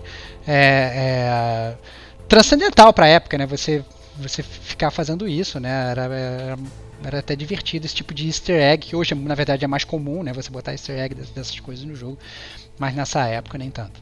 Imagina a primeira pessoa que descobriu o fantasma, tipo, foi brincar com a câmera É. e aí por acaso viu ali e, puta, imagina o susto, cara. Deve ter sido muito maneiro, cara. É. A cara dessa pessoa. Deve ter sido irado. Irado. Cara, então, é, sobre a quarta parede, rapidinho, que eu pensei aqui que, que. O que eu acho legal, porque vocês estão falando, né, que. Diego falou muito bem que o, que o Solid Snake não é um personagem silencioso, muito longe disso. É, ele, eu acho interessante essa constante quebra de quarta parede, porque você. O jogo deixa claro que você não é o Solid Snake, né? Você não é o protagonista, você você tá jogando o jogo. Então é, é- eu acho interessante, porque você, além de você querer conhecer os outros personagens, você quer conhecer o seu personagem. Que se você joga um, um jogo normal, até um, aquele Deus Ex, né, que é um, um- jogo que eu me amarro, mas que o personagem não é, não é meio que nada, assim, é um cara silencioso que não fala nada. E quando você tá jogando com Solid Snake, você quer ouvir o que ele tem a falar. E isso, enfim, não, não, não enveredando muito pro, pro 2, mas é meio que o tema do 2, né? Porque você é um. é um- No caso, você seria um cara desinteressante no 2. Mas eu acho isso muito interessante, eu acho isso muito maneiro, porque você. Você realmente, você, ao mesmo tempo que você é jogador, por causa dessa questão da, da quarta parede, você é muito espectador. E, e eu acho isso muito irado, eu acho isso um recurso muito maneiro. E, e é muito inovador. E, é- realmente, até hoje não é, não é tão comum assim. Às, às vezes é comum você quebrar a quarta parede como piada, mas não como um recurso normal, assim, corriqueiro de um jogo. Eu acho isso muito, muito irado. É isso aí, parabéns Kojima. É, então acho que a gente pode migrar para a zona de spoilers. Aqui onde o bicho vai pegar fogo, né? Onde vai ter a confusão. É, então, né, se você acompanhou aqui o podcast, não quer ouvir, ainda não teve a oportunidade de jogar Metal Gear Solid 1, não sabe que tá perdendo, então vai lá jogar, depois volte aqui. Né? Ou se você já jogou os outros, então provavelmente você já sabe o que acontece no 1. Então também tá aí. E nosso editor vai deixar aí a minutagem para você pular a zona de spoilers e ir direto para as notas do jogo. Então quem ficar aqui, seja bem-vindo à zona de spoilers.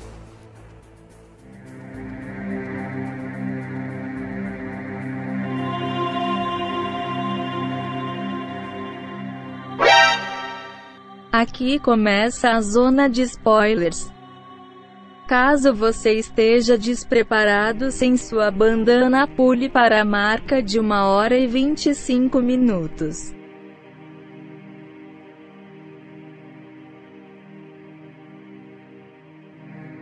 E é um jogo, né, com muitas reviravoltas, traições, é, finais alternativos, né, e tal. Então é uma parada que e eu diria que confuso, né?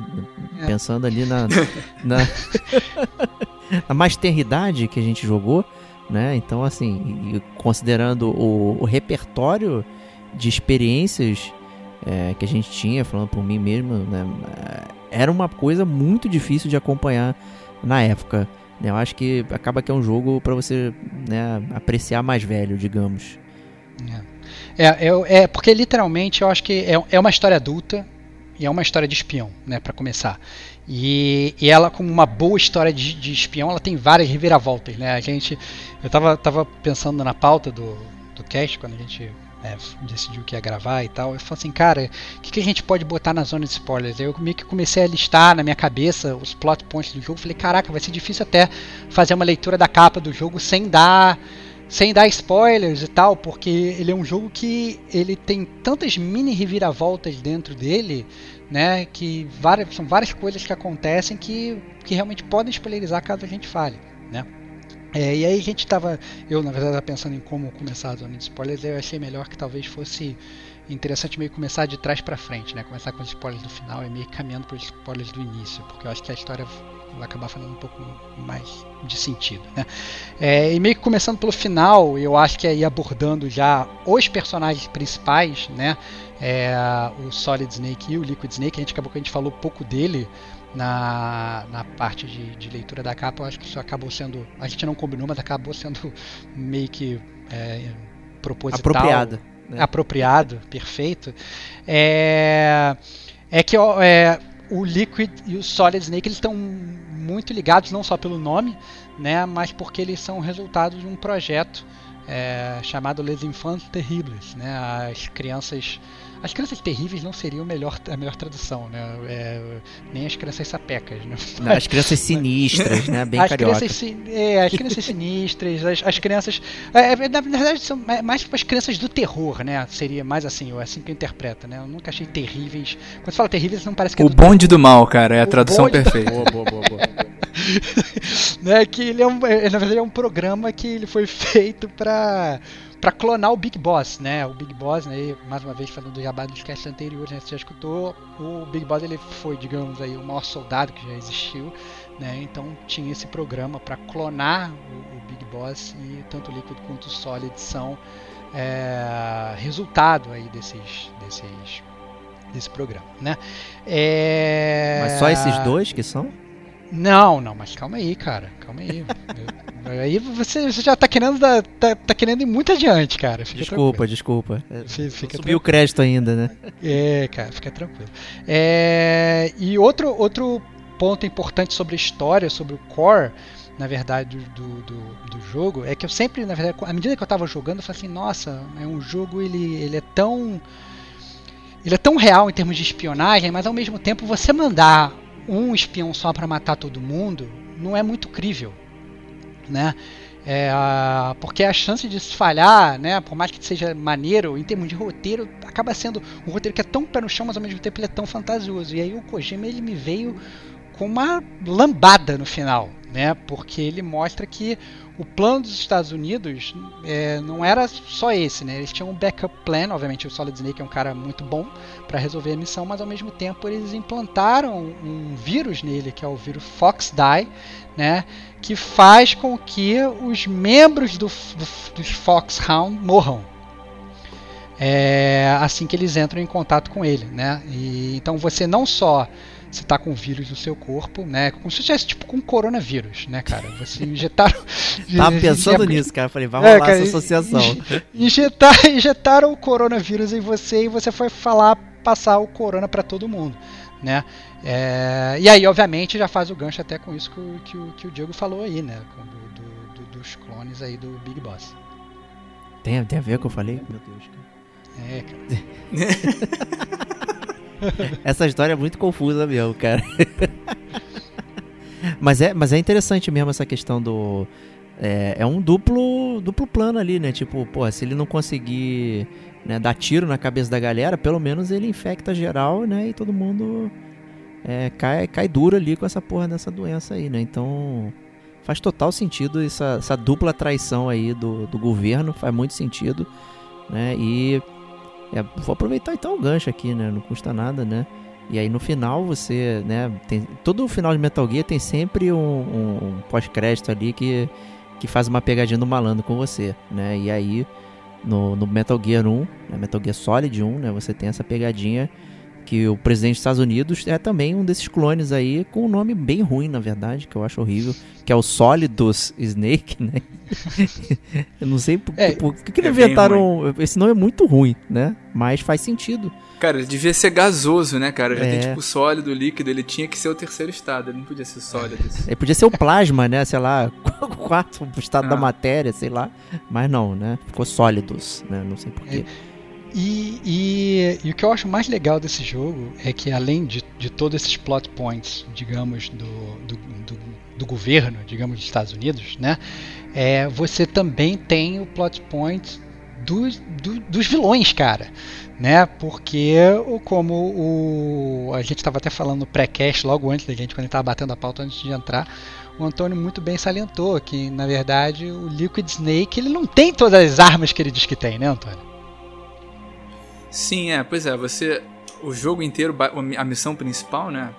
Tirando todas as coisas, os plot devices que acontecem ao longo do jogo, a missão principal é você chegar ali, é, realmente ver se, se os terroristas têm as armas que eles dizem que têm e desativar.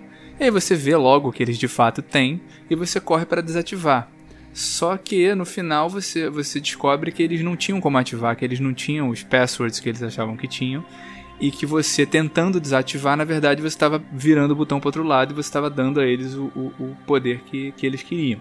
E aí nesse momento se, se revela também que o, que o Master Miller, que é o, que é o cara que está no seu ouvido o tempo inteiro te dando dicas de sobrevivência, né? O Bear Grylls da época, ele na verdade era o ele na verdade era o Liquid Snake infiltrado. E, e, é óbvio, porque a voz é a mesma, né? O mesmo dublador. Ele só tira o óculos, cara. É tipo o Clark Kent, cara. Não, é, cara, mas, é, exatamente. Não, mas, não, ele, não. ele, tira, ele desfaz o penteado também. É, a verdade. Não, cara, mas esse é o ponto principal, galera. Ele não tinha nem por que tá de óculos e de penteado diferente. Isso é só pro gamer, porque o Snake ele tá meio que só falando por codec, cara. Exato, ele não, é. ele Sim, não ele vê não vê a cara, é Ele nem tinha que, na verdade, que tirar o óculos, né? É uma revelação muito mais, assim, meio que quebrando a quarta parede pro gamer. Fala assim, olha, gamer, deixa eu te mostrar aqui o que, que aconteceu. Porque pro Solid Snake, é tipo assim, é a mesma parada, né, cara? engraçado. Sim, sim. Né, não, tem, não, não, tem muita lógica. Mas é, de qualquer forma, sim, realmente, é uma puta. É, é, é, uma, é uma puta revelação, né? E, inclusive, o, o Matthew Miller, até ele.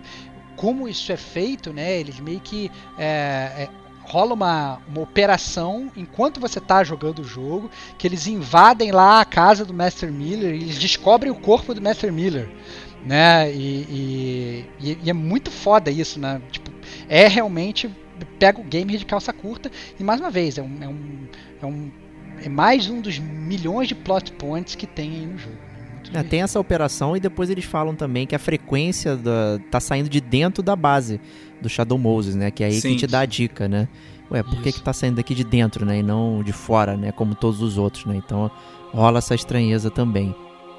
É, o, ainda falando sobre o FoxDie, né, que é esse vírus que, que, é, que você carrega com você, eu sempre fiquei muito. É, eu, eu, na verdade, quando eu tava, tava meio que eles meio que apresentam, né, logo no início do jogo, as pessoas que você vai enfrentar, né?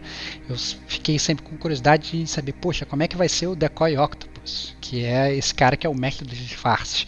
Né? Como é que você enfrenta um cara que é mestre dos disfarces? A verdade é que o Decoy Octopus, no início do jogo, ele se disfarça como como o DARPA Chief, né? O DARPA é a DARPA existe verdade, né? É Defense Advanced Research Project Agency, né? Tipo, é a, na tradução literal é Agência de Projetos de Pesquisa de Defesa Avançada, né? No caso do jogo, obviamente, DARPA é quem quem gerencia o o Metal Gear, né, que é obviamente um, um projeto de pesquisa de defesa avançada. Faz sentido. E aí, faz sentido, né? E, e esse, esse, esse, digamos, esse chefe da DARPA, ele tá lá, preso, né? E aí quando você meio que começa a conversar com ele, ele meio que tem um ataque do coração e morre. né?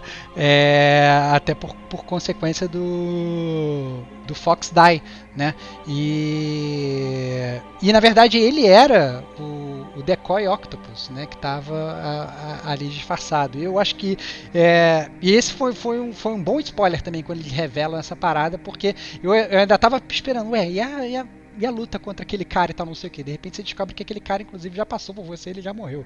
Né? Muito... E ele já te venceu, né? Porque ele, ele te convenceu a fazer o que, ele, o que ele queria que você fizesse. Ele Ex venceu o duelo contigo. Exatamente, sensacional, sensacional. Nossa, é, perfeito. Essa é a melhor forma de tu enganar alguém. Você é o mestre do disfarce, né? Você não vai sair na mão, né? Você tem que se disfarçar e te enganar através de história, né? Então acho que foi a melhor forma de você enfrentar ele, ao invés de ser um duelo de tiro, né? Não faria o menor sentido você enfrentar um cara desse assim dessa forma, né? Então, ou então, né, ele tá disfarçado como outro personagem do jogo e você fica na dúvida, oh meu Deus, qual será, né? Então, é, como vocês disseram, né, ele é o vencedor do duelo, então perfeito aí o Decoy Octopus foi uma grande grande surpresa é, no esquema Morre, aí. Morreu, mas venceu, né, cara? Morreu, mas venceu. né?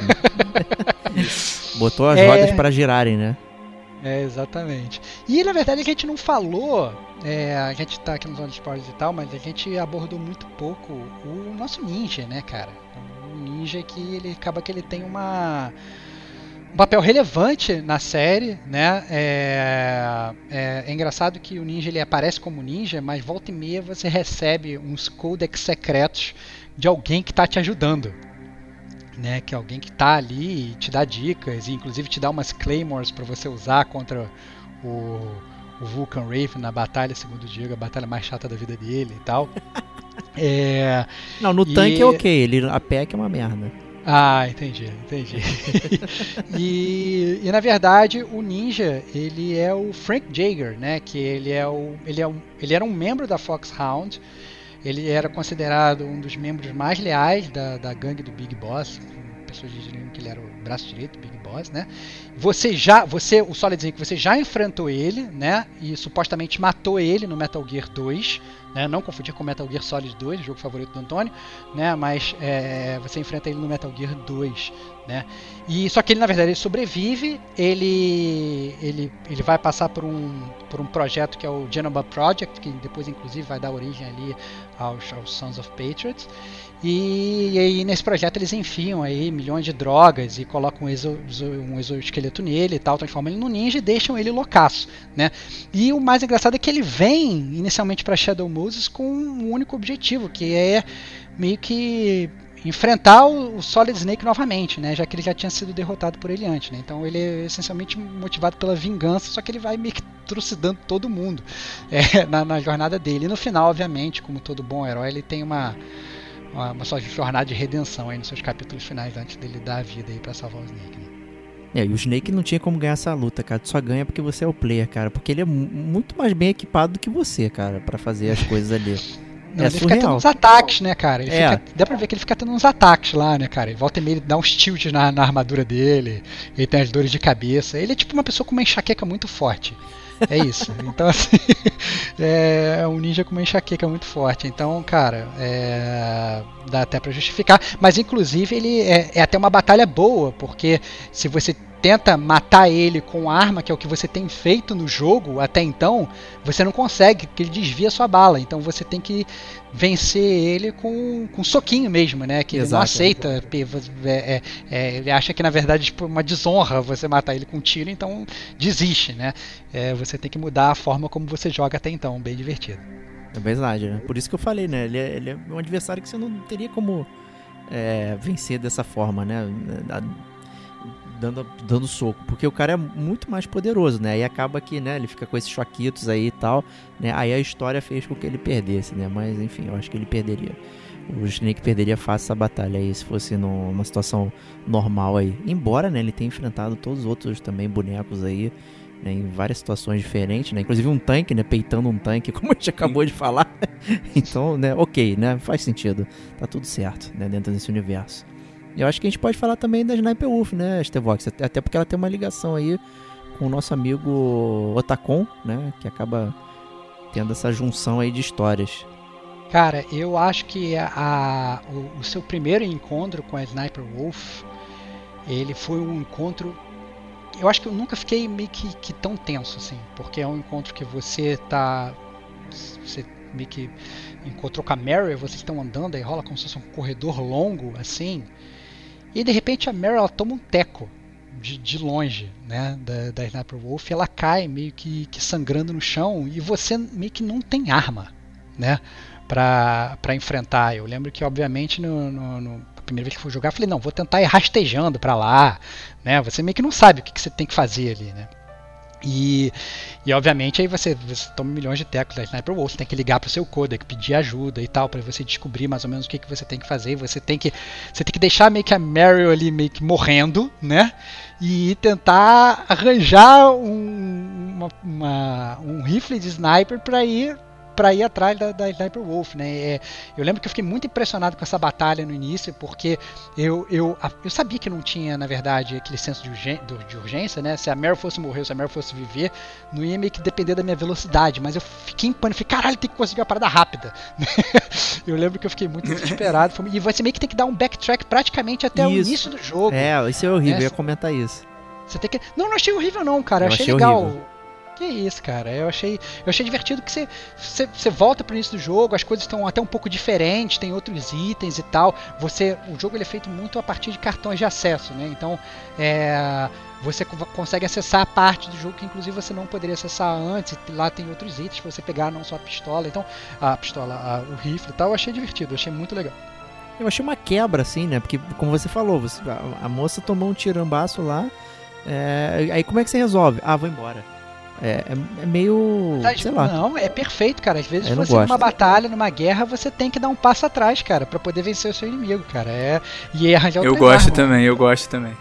É, cara, eu achei perfeito. Eu cara, achei, achei operacionalmente fazer isso, voltar o jogo todo, aí vai, vai abrindo as paradas e tal. Como você falou, você tem novos cartões, aí tu vai chegando em outros lugares. Eu achei isso meio, meio chato, tá? Operacionalmente. Mas eu entendo o ponto de vocês, não é.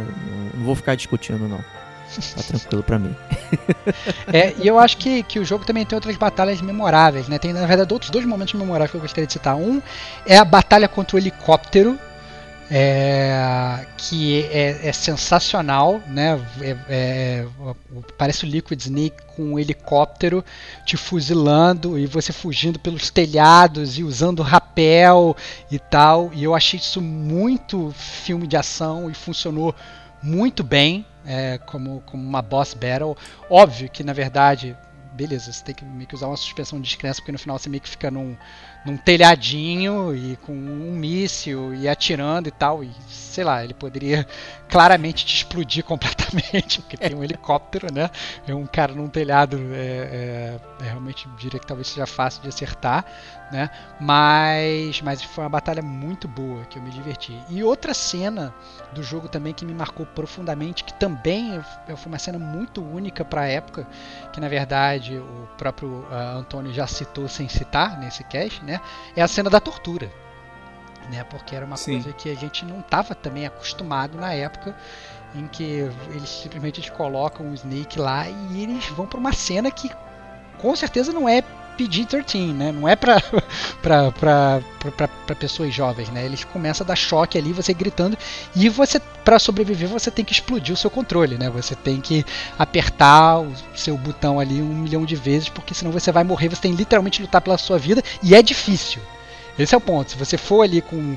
Com tem, aí tem um milhão de técnicas, né? Vou botar a camisa em cima do controle, né? Pra conseguir. Tem, tem um milhão de técnicas ali para você escapar da, da, da tortura, para ser mais fácil você apertar o botão rápido.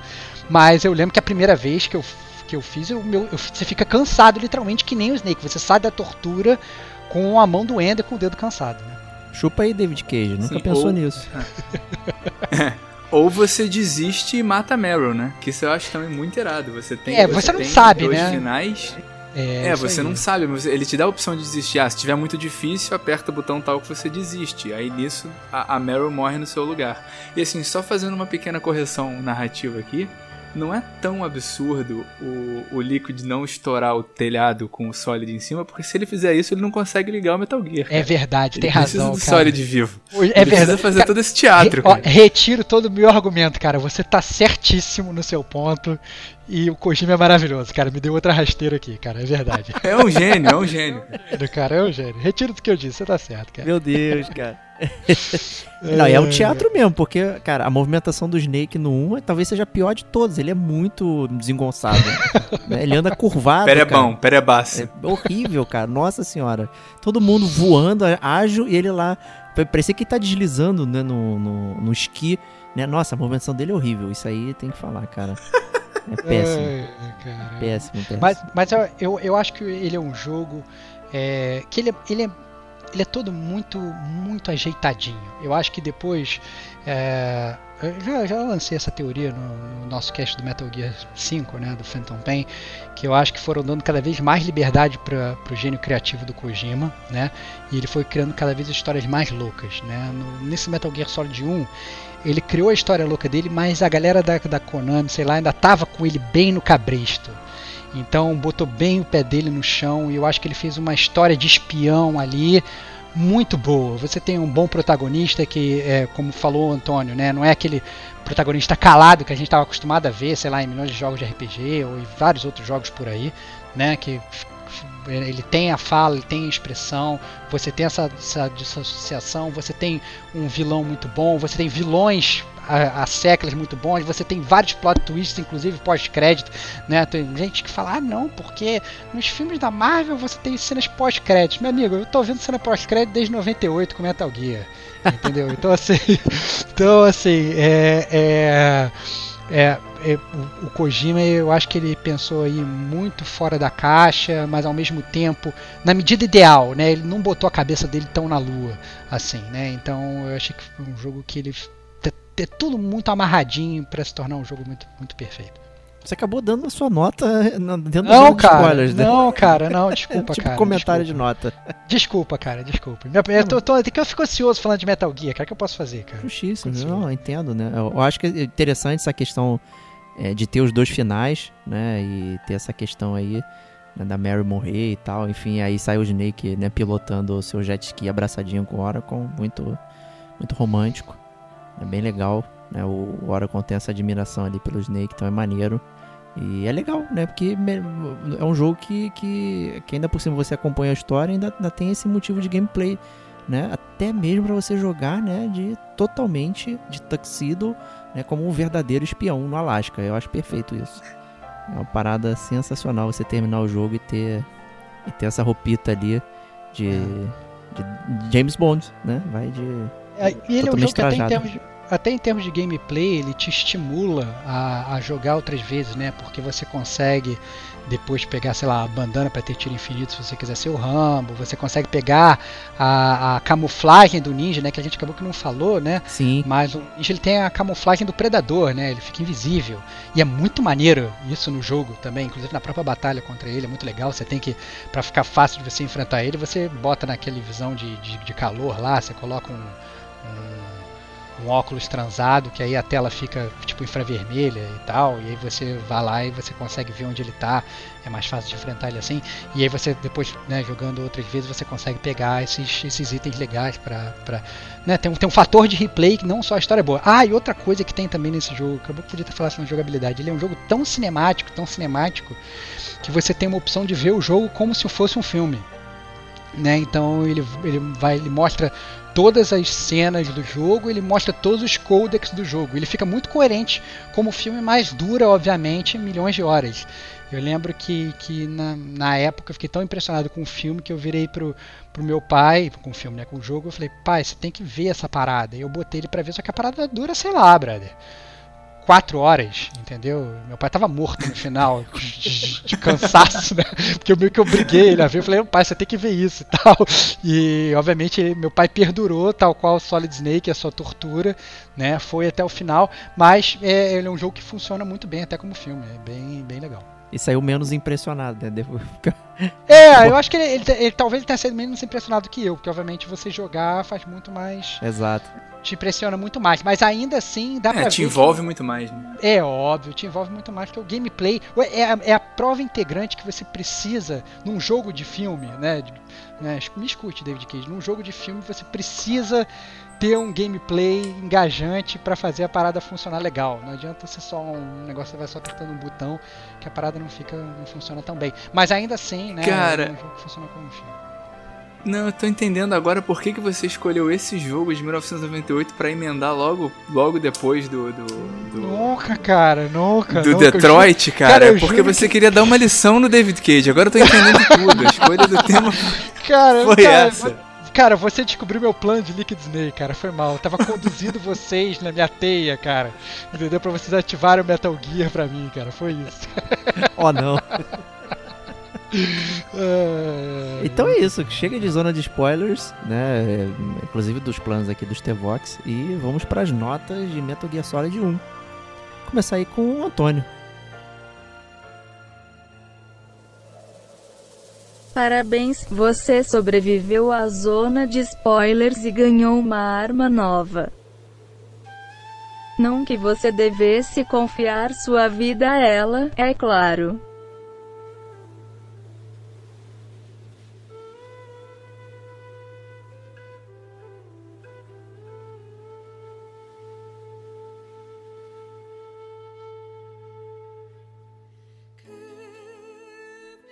Cara, pra mim é muito fácil. Esse é é um jogo que realmente, assim, é, é. é- É um jogo que me marcou pra cacete. Eu joguei muito, muito, muito, muito. Eu jogava. Eu, eu chegava. Tinha uma hora. Porque chega uma hora, né? O Rodrigo deve ter passado por isso também. Que você já sabe o jogo de cor. Então você consegue zerar o jogo em duas, três horas. E isso, pra um adolescente, é um sábado. Então, cara, eu fazia meio que por esporte. Ah, vou dar uma zeradinha aqui de Metal Gear, ia rapidinho e tal, e via quanto tempo eu fazia, não sei o que. E era um jogo que eu gostava muito, gostava por causa do tema. É, é, nesse jogo específico, o tema era genética, né? Que era uma- ainda era novidade de 1998, que era assim, o quanto você é determinado pela genética. Aí no 2 ele passou pra. Tipo, ah não, você na verdade não precisa clonar o, o Big Boss, você pode treinar qualquer pessoa com os temas certos. Eu gostava, eu, eu gosto desses temas. É, eu gosto da ousadia dele. E não tem como dar menos de 5, cara. E vão ser 5 caixas de papelão. Todas endereçadas pra minha casa com milhares de cópias de Metal Gear dentro. Ah, excelente, cara. Muito bom, muito bom. Muito bom, cara. bom, então vou eu aqui. É... Vai lá, Bad. É um jogo também que me marcou. Joguei muito, mas só joguei nessa época. Eu nunca cheguei a jogar ele depois é, com afinco, conforme as gerações foram migrando. Ao contrário do Metal Gear Solid 2 e do 3, que eu continuei jogando eles aí é, com frequência, mesmo após é, a geração deles terem ido embora. Né? Então, é, não sei dizer exatamente o motivo, mas acho que clicou mais comigo, principalmente o 3. Acho que eu falei tanto né, no podcast do 3, que é o meu preferido e tal, não sei o que. É, é um clique que ficou comigo aqui. Mas o, o Metal Gear também, o 1, é um jogo que eu amei muito quando ele saiu. Não tinha nada parecido. É, pô, eu tava preso no- nos jogos de RPG japoneses, como eu disse na introdução, e, e ver uma parada assim, bem diferente, uma narrativa diferente, pô, todos esses detalhes, essas brincadeiras do Kojima e tal, assim, cara, muito, muito incrível. É, então acho que eu vou acompanhar aí, mesmo com os problemas. Eu sei que o jogo tem problema. É difícil recomendar ele hoje. Gente, joguem ele pela jogabilidade hoje. Não tem, não tem como fazer isso. Né? Você acaba recomendando para acompanhar toda a história e tal, ver, ver a introdução é, das histórias ali e tal, como funcionou. Mas você falar, pô, joguem o jogo porque é gostoso jogar, é muito difícil. É um jogo que envelheceu relativamente mal aí. Mas tem muita parada inteligente ali dentro do jogo, de brincadeira, que, que perdura e merece ser visto aí. Então, assim, eu, eu acabo perdoando e relevando várias coisas do Metal Gear 1 e digo que ele é um jogo essencial e tem que jogar. Ele bem poderia aparecer aí né, na, numas coleções e tal, para você poder rejogar. Principalmente a versão Twin Snakes aí, ela já tem, né? Toda essa bandagem nova, né? O pessoal fez isso com o Resident Evil do GameCube, né? que saiu para gerações atuais para você jogar, por que não? Né, o Twin Snakes, né? enfim, né, imagino que deva ter problemas legais ali, jurídicos e não necessariamente né, ser uma coisa tão simples. Mas enfim, não é problema meu, vocês que se virem para lançar isso aí. Mas. eu vou então também de, de uma nota 5, nota máxima aqui. É, pô, fiquei impressionado com essa da caixa aqui, me dei mal, né? Então ferrou. Eu vou de 5 Oracons para Metal Gear Solid 1. Ele talvez seja o meu personagem preferido aí dentro da franquia. É, como eu disse, ele é o mais humano de todos aí, então acho que é fácil você se relacionar com ele. Então, 5 Oracons. E aí, Stevok, sacramenta aí a sua nota. Cara, então, para sacramentar e fechar esse, esse caixão de, de falecidos pelo Fox Die, eu acho o seguinte, que o Metal Gear, ele foi um jogo que ele me marcou como gamer, é, ponto. Né? Ele, assim, é, tal qual Final Fantasy VII, né? todo mundo sabe que é um dos meus jogos favoritos, é, o, o Metal Gear, ele, ele tá o 1 principalmente, ele tá assim marcado no meu coração, né? Foram, foram foi muito tempo esperando e aí depois eu joguei, tanto que às vezes eu gosto muito do 3, eu diria até que o 3 é provavelmente o meu favorito, mas é muito difícil de, de dizer um favorito. Eu, eu muitas vezes, às vezes eu acordo de manhã e falo, é, realmente o Metal Gear 1 é o meu favorito. E depois no outro dia eu acordo e falo, ah, é, o meu 3 é meu favorito. Eu sempre fico nessa nessa dualidade, é, porque são dois jogos que eu gosto muito, né? O e, eu acho que esse jogo, como, como eu falei na, na zona de spoilers, né? É, sem, obviamente, dar um spoiler aqui, mas acabei que eu fazer fiz um mini encerramento, como falou o Diego na zona de spoilers. Ele é um jogo muito completo, ele funciona bem em tudo, exceto na, na câmera que você tem na jogabilidade, mas isso é totalmente perdoável perto do meu coração apaixonado, entendeu? Eu, eu, eu perdoo, eu esqueço, é, eu é, e, e, assim eu uno aí os meus votos aí aos do Diego. É, se vocês não querem lançar em coleção, cara, se vocês querem decidir um jogo para fazer um, um, um, remake ou para repaginar, ou dá para Blue Point fazer, que nem eles fizeram com Shadow of the Colossus, cara, dá esse jogo para Blue Point para Blue Point refazer, entendeu? Ia ser muito divertido, é, botar com gráficos novos, jogabilidade nova, né? Fazer o jogo é, mais atual, mas mantendo todos esses staples é, é da série, né? Eu fico imaginando, né? Como é que seria para trocar o controle agora? É, já que não tem mais nem porta de controle, né? O que, que, que, que, é. que, que, que, o pessoal teria que fazer, né? É, mas é, eu, é, é, um jogo que me dá saudade, essa é a verdade. Eu, quando eu lembro desse jogo, eu me lembro da, da, da, da minha adolescência, né? E eu lembro, lembro da minha família, lembro do meu quarto, lembro de eu jogando milhões de vezes, né? E então eu acompanho aí vocês diretores aí, eu dou cinco gritos de Hurt Me, Hurt Me More do Ninja. entendeu? Porque é, esse jogo, a, a, ausência dele me machuca. Essa é a verdade. Dói para mim é, olhar o meu, o meu CD original bonitão do, do Metal Gear e, e não poder rejogar é isso, né? É, eu gostaria muito de poder rejogar esse jogo de uma forma fácil e fluida e bem, fluida como era na época, né?